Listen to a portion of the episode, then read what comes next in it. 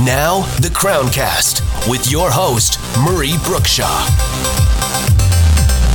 Welcome to the Crowncast, episode 46. I'm with Jason Andrew, Director of Real Estate here at Crown Isle, and an accomplished golfer, I would say, and the Director of Golf for uh, Crown Isle for a number of years, right? Yeah, I was. Uh, that's what brought me to Crown Isle in 1999. The first 10 years here with the team, I managed the golf operation and then uh, slowly transitioned over into the real estate. Well, it's great to talk to you again, Jason. Um, how are things going?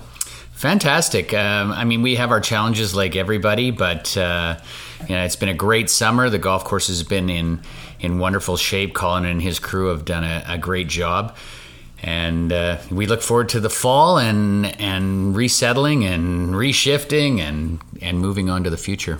Well, let's talk about the club championship weekend. Uh, I've been in a lot of club championship uh, weekends over the years and belonging to a bunch of different courses, and this was second to none. Great job by uh, the men's club captain Dave Yannick and Jared Simonoff and his whole team. Absolutely, it was a very interesting format that they came up with a couple of years ago and this year was the most inclusive of all the club championships I've been involved in, right from junior days, right through all the clubs I've been in in the past, along with here at Crown Isle, where we had divisions uh, for men's, ladies, seniors, masters. It was fantastic. We were playing from different tees.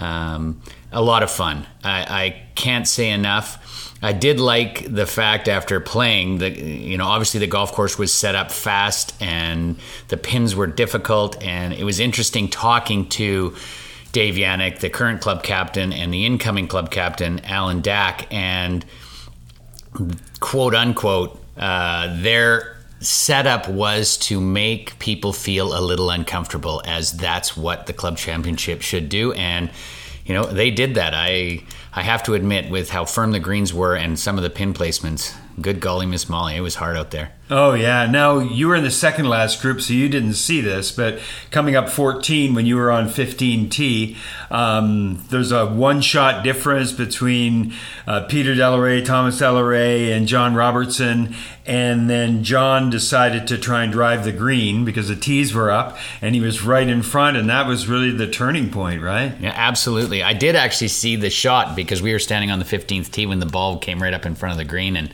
and I knew that. Uh, at that stage in the game, there was only one player in that group that was going to take on that challenge, and it was John. And and as it turned out, it was uh, it was the right decision at the time, and he went on to win his, uh, I believe now third, fourth, 5th mm-hmm. I've, I've, lost count. JR is such a phenomenal player, and uh, great challenge by the Delaray boys, but uh, JR came out at the top again. Yeah, and he's playing in the Canadian Mid Am right now. I think he just finished his fourth round, and when he finished, uh, he was tied for 19th from what I saw, plus 10 over the four days. So that's Excellent. pretty good. No, fantastic playing. Um, it's always nice to go back east and, and play some of those amazing golf courses, and Thornhill's one of them, uh, Stanley Thompson design, and and I'm sure it'll be you know some great stories that uh, he'll share with us when he gets back.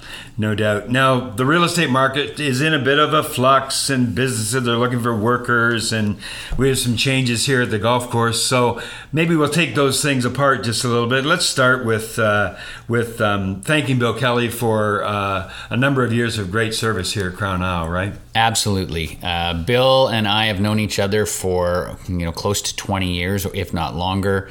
Uh, both having come up uh, and and continue to be golf professionals. Um, and and I had a lot to do with bringing Bill here. He he's a fantastic gentleman, and my hat will always be off to him. And you know our friendship will continue. Uh, it was just a tough sled. That was three years of unprecedented, you know, events from you know new people, um, new hires to COVID to you know, new strains to labor shortages, material and supply shortages, uh, and it, it, just went on and on. It was a it was a tough time, and I'm glad that Bill, you know, uh, for him and his family have, have chosen a different path, and I and I look forward to spending more time playing golf with him. You know, we we lose a, a great character and a great leader with Bill, and uh, but the chapter, you know, we move on to the next chapter, and we look forward to what comes our way in other ways. Yeah, and you're actively filling the general manager position, and you're working very hard at that right now, right? Absolutely. We uh, we we have interviewed several different people. Um, we also have a few others looking for potential candidates.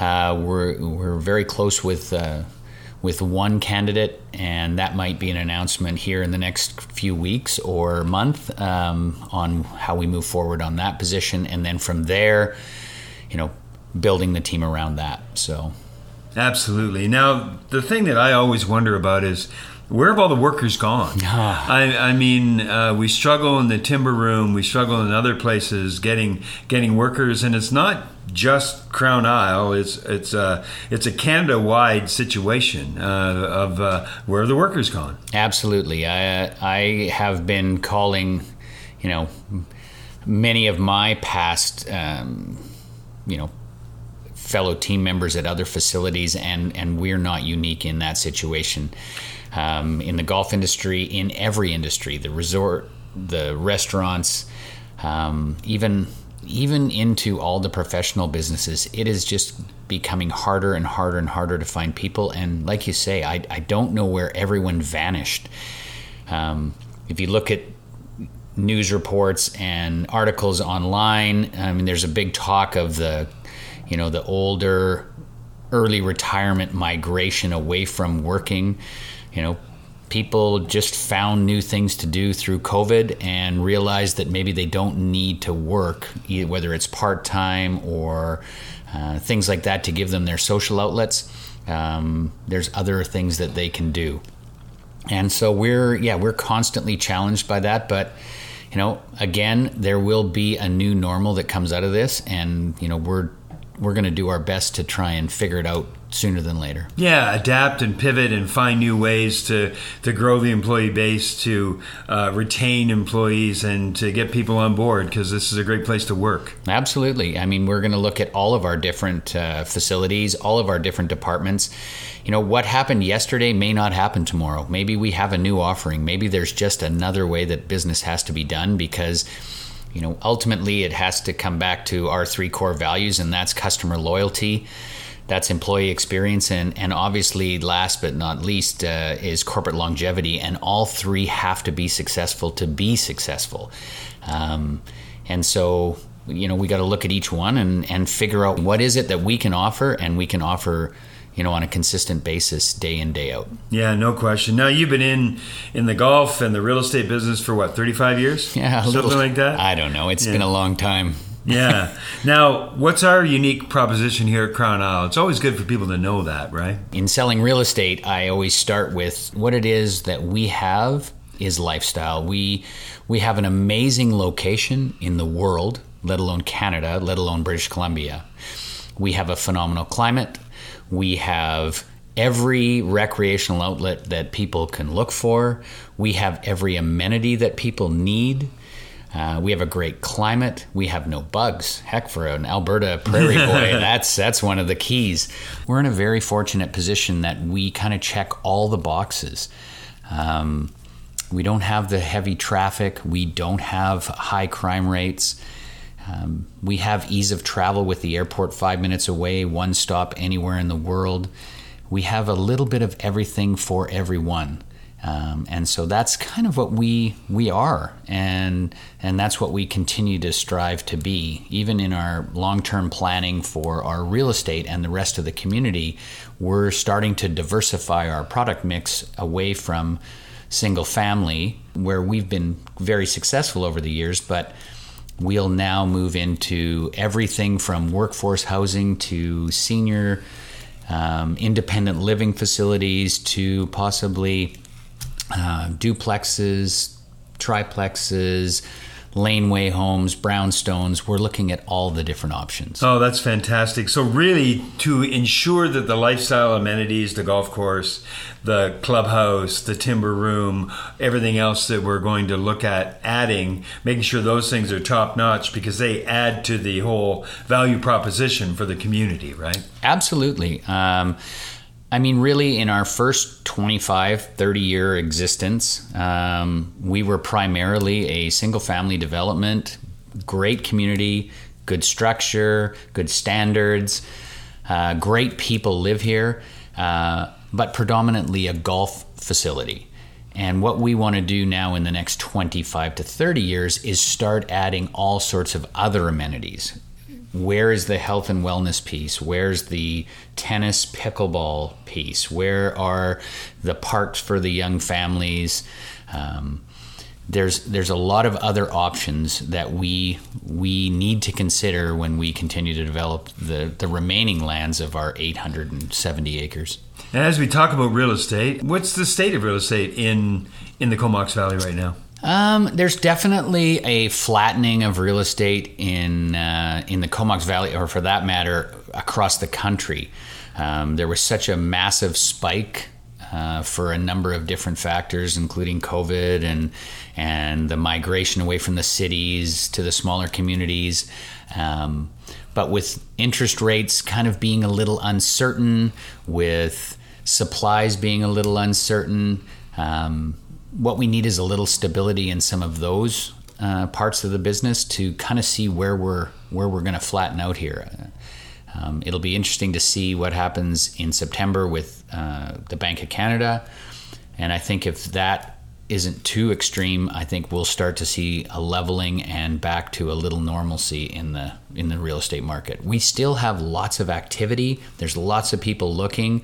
I think people are just taking their time now. They're a the market has allowed them to take their time, and they should take their time. This is a big, big purchase, and you know when I look back over the last three, six, nine months, there was a lot of chaos in the market, and uh, it, I think that hopefully will uh, subside. Yeah, frenzy's a real good word for that. There was kind of a uh, a buying frenzy uh, involved with it. Yeah, so uh, I mean, emotion took over, and uh, yeah, there were some.